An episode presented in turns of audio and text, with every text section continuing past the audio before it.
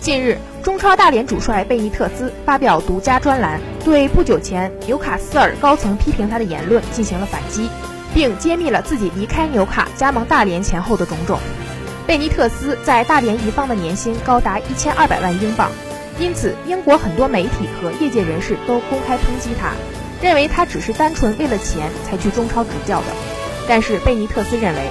他离开纽卡斯尔是因为他与俱乐部的建队理念存在冲突。而且俱乐部的主席阿什利始终不肯放权，也无法给他提供足够的财政支持。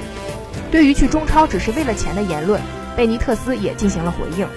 如果我真的像查恩利所说的那样为了钱而行动的话，我早就可以这样做了。贝尼特斯还提到，来中国整个体验是一个挑战，没有比语言更大的障碍，但这里有丰富的文化、城市、美食、生活都很美好。而且，正如我所说，我们非常受到尊重。